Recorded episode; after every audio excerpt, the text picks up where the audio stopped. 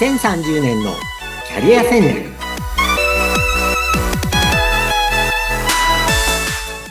こんにちは。人材開発コンサルタントの山岸真嗣です。こんにちは。アシスタントの相本幸子です。山岸さん今回もよろしくお願いいたします。よろしくお願いします。さあ早速今回のテーマを伺ってもよろしいですかはい今回は一人で始めるワークライフバランス向上ということで、うん、仕事や家事を効率よく行うための工夫のお話をします。はい。最初に相本さんにご質問なんですけれども、えー、相本さんは中学校の家庭科って男の子も一緒でした、はい、あの、当然のようにクラス全員で受けてた記憶はありますね。あそうですね。はい。相本さんの世代だと、中学校、高校の家庭科を、えー、男子もお料理とかその裁縫をね、はい、一緒にやる世代なんですよね。うんうん、で、これはあのー、調べるとですね、はい、だいたい30年前に変わったらしいんですよ、カリキュラムが。へえ、知らなかった。はい。なので、えっと、私の世代ですと、45歳以上ぐらいの今世代はですね、うん、えー、中学校の技術家庭科って、男の子は技術、うん、女の子は家庭科で、えー、中学校では男子はですね、料理や裁縫はやってなかったんですよ。ええー、そうなんです。で、あいもさんは自然にね、男子もやってたっておっしゃったけども、私は、だから、あの、自分の子供たちが、あの、中学校とかで、えっ、ー、と、男女一緒に料理やってんの羨ましいと思ってます。ああ、えー、昔はじゃあ、あの、男性は料理をもう習わなかったってことですね。そうなんですよね。で、あの、前回のこの、えっ、ー、と、番組で、はい、結局男性は家事の参加率が低いって話をしました。そうですね。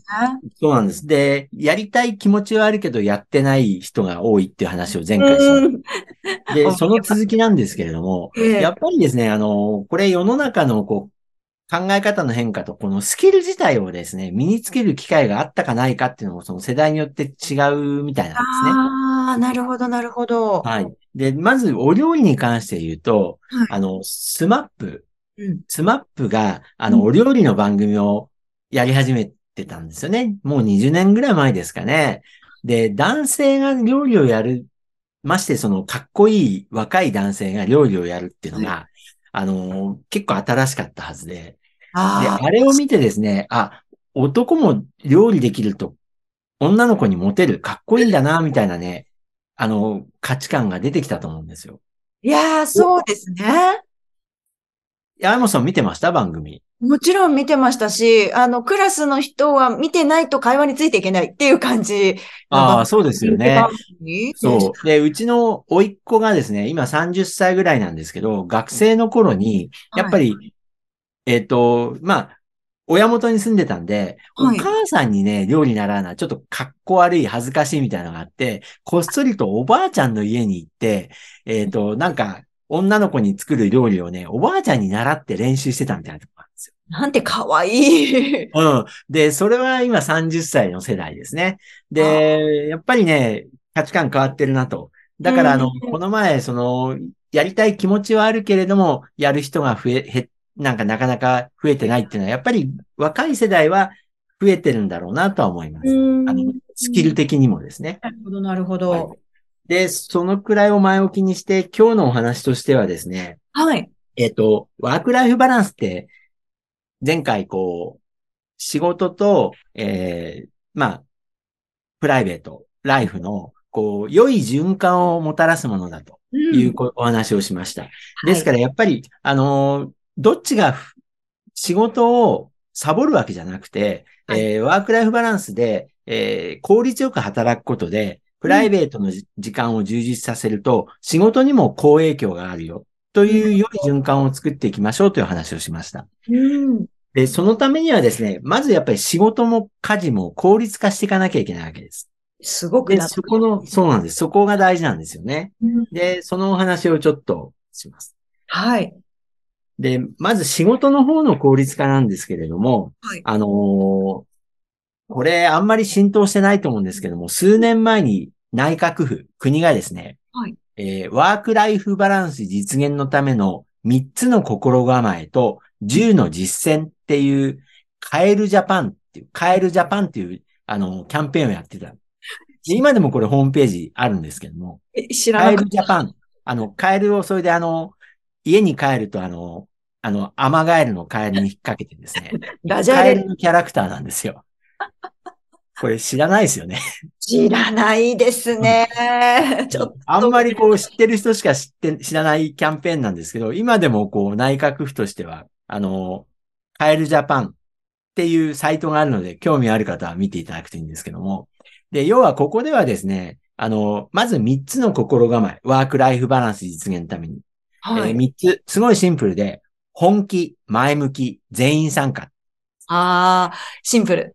うん、本気で取り組みましょう。まあ、職場全体でね。はあまあ、本気でまず取り組む。で、えっ、と、前向きに、こう、なんか仕事を効率化するっていうのを前向きな気持ちで取り組む。い。で、うん職場全員でやっていきましょう。っていうのが心構え。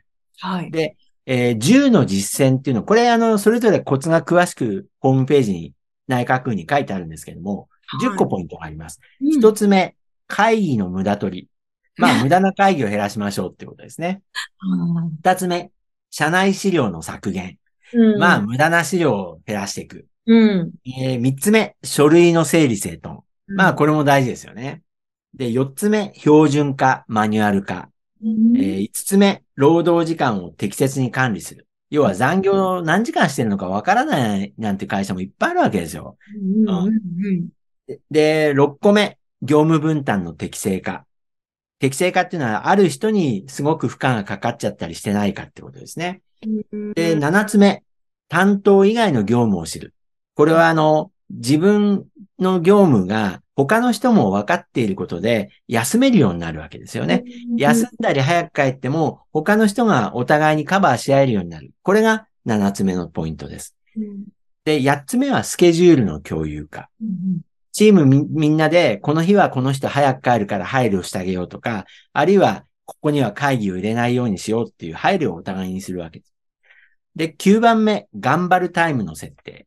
こはいれはですね、あの、頑張るタイムっていうのは、ある時間帯は、えー一人の作業で集中できるように会議を入れないとかね。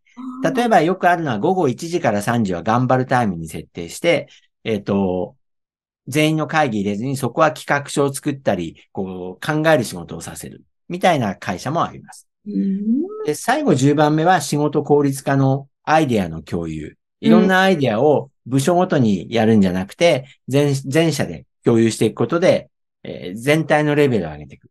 うん。で、こういう、あの、詳しくホームページにいろいろ書いてあるんですけども、えーはい10の実践っていうのが国が数年前から言ってはいること。うん。これはですね、あの、実はコロナ前に設定されているので、この後ですね、嫌でも結構進んだ部分はあると思うんですね。そうです。これ今、あの、お気づきかもしれないんですけど、いわゆる在宅ワークみたいなこと一切入ってないわけですよ。まで、この後ですね、多分コロナになって、在宅ワークができるような環境になって、えー例えばいろんな会議が無駄が減ったり、あのー資料が紙じゃなくなって、うんペーパーレス化が進んだり、はい。いろんなこう書類がこう紙じゃなくてクラウド上でみんなが共有できるようになったり、うんまあコロナのおかげで効率化が進んだ部分は多分あると思うんですね。うんただまあそれもあの会社によってこうコロナが終わって今年になってまた戻っちゃったって話も時々聞くんですけれども、いずれにしてもこのワークライフバランス実現のための仕事の効率化うんっていうのは今のようなこういろんな工夫があります。なるほど。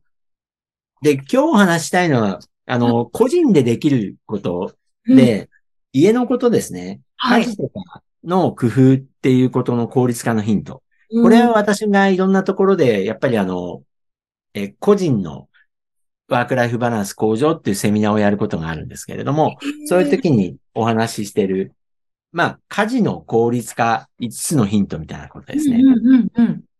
で、まず1つ目いきます。はい。えー宅配サービス、通信販売の活用。うんこれはですね、あの、もうすでにやってる方も多いと思うんですけども、えー食材とかね、お酒とか飲料みたいなネットスーパーだったり、はい生協さんだったりで、こう運んでくれるって、やっぱり買い物の手間が省けて楽ですよね。特にコロナでこれはまた浸透しましたよね。そう、コロナでね、これも進んだと思います。はい。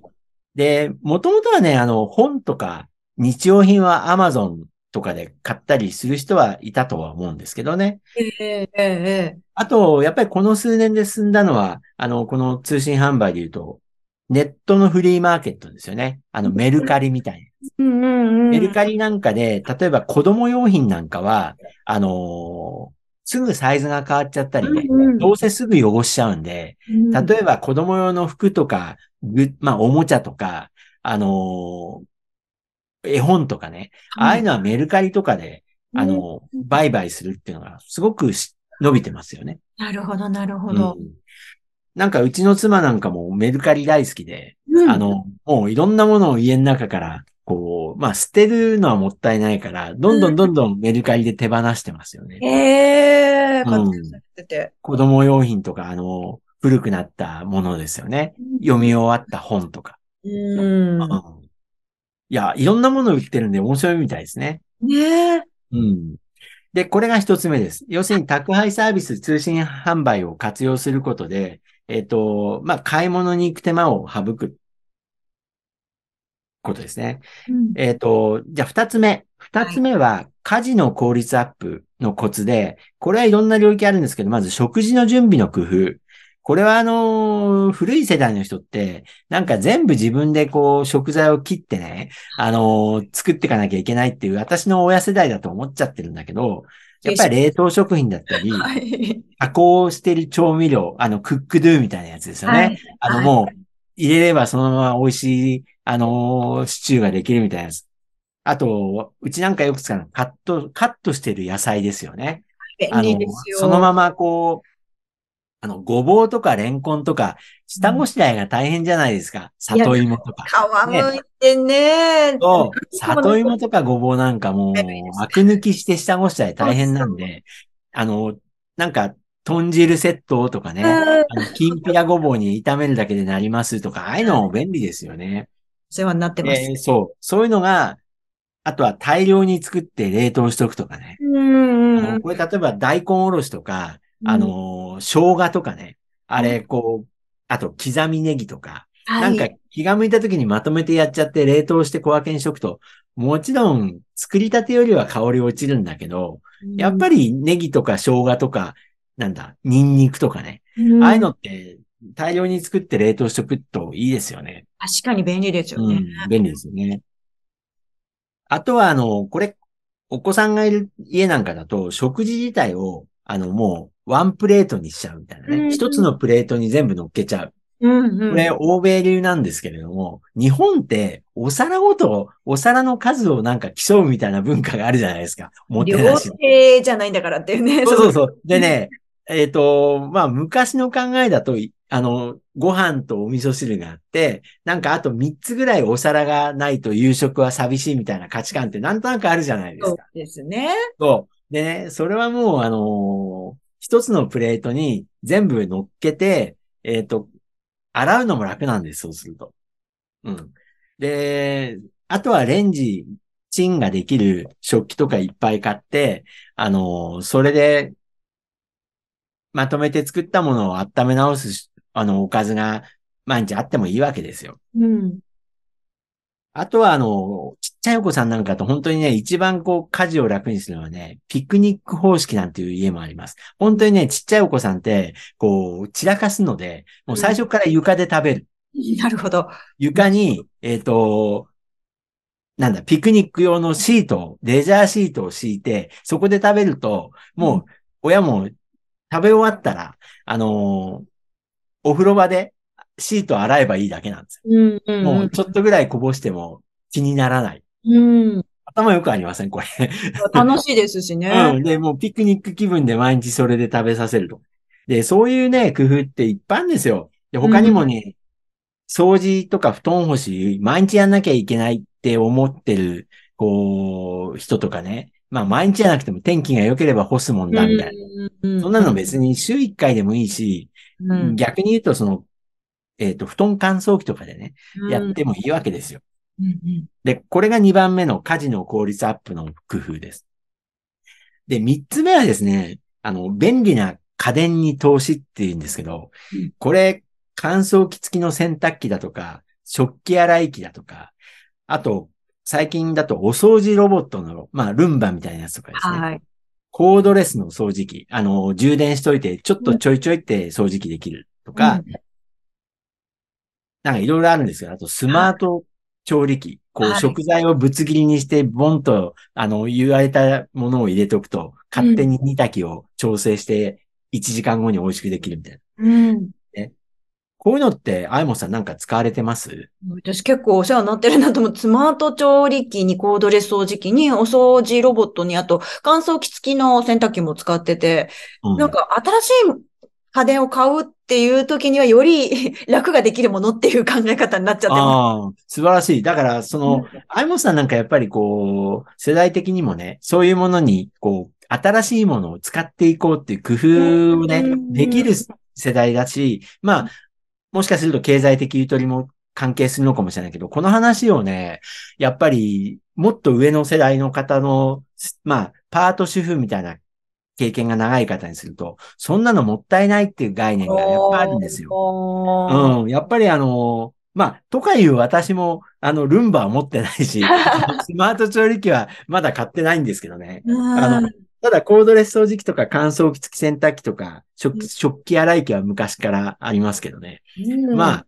あのーこの辺は若い世代の方がやっぱりいろんな便利なものを使ってるんでしょうね。そうです。ここでは上げてないですけど、今やっぱりもっともっと便利なものいろいろ出てきてますもんね。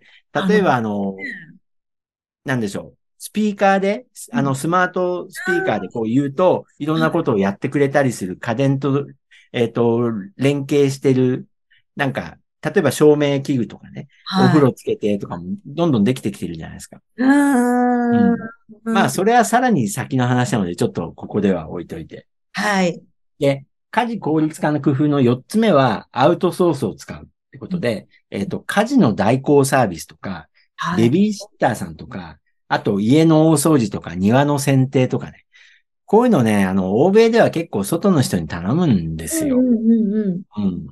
で、この辺は、あのーまあ、家庭によっていろいろなんですけど、家にね、他人に入られたくないっていうのがね、うん。やっぱり家事の効率化を阻害してる気はしていて、うちなんかはあの結構シッターさんとか、掃除のおばちゃんとか来てもらってるんですね、週1回とか。うん。うん。あとは5番目はミニマムライフっていうのを最近施行する人増えてますよね。余計なものを買わない、溜め込まない、いらなくなったら捨てるみたいな感うんうんうん。じ。うん。で、これはね、もうい今5つの視点言いましたけれども、はい各ご家庭でこう状況違うんで、それぞれのお家のやり方を考えればいいんだと思うんですね。うん、なるほど、なるほど。うんただ、あのーワークライフバランスを高めていくっていう視点でいくと、やっぱりこういう、こう、宅配サービス使ったり、家事の効率化のアップをしたり、家電を買ったり、あるいは場合によって外部の人に頼んだり、うんえーそういうことで、あのーライフの質が上がるわけです。そうすると、ワークの方にもいい影響が出せるんじゃないか。っていうのが今日のお話でした。はい。一回、ご家族皆さんで話し合ってみるっていう時間を作るのもね、効率化が進むのかななんて思って、あの、伺ってたんですけれども、もうあっという間にお時間過ぎてし。まいました。え今回もためになるお話たくさん聞かせていただきました。山岸さん、ありがとうございました。はい、ありがとうございました。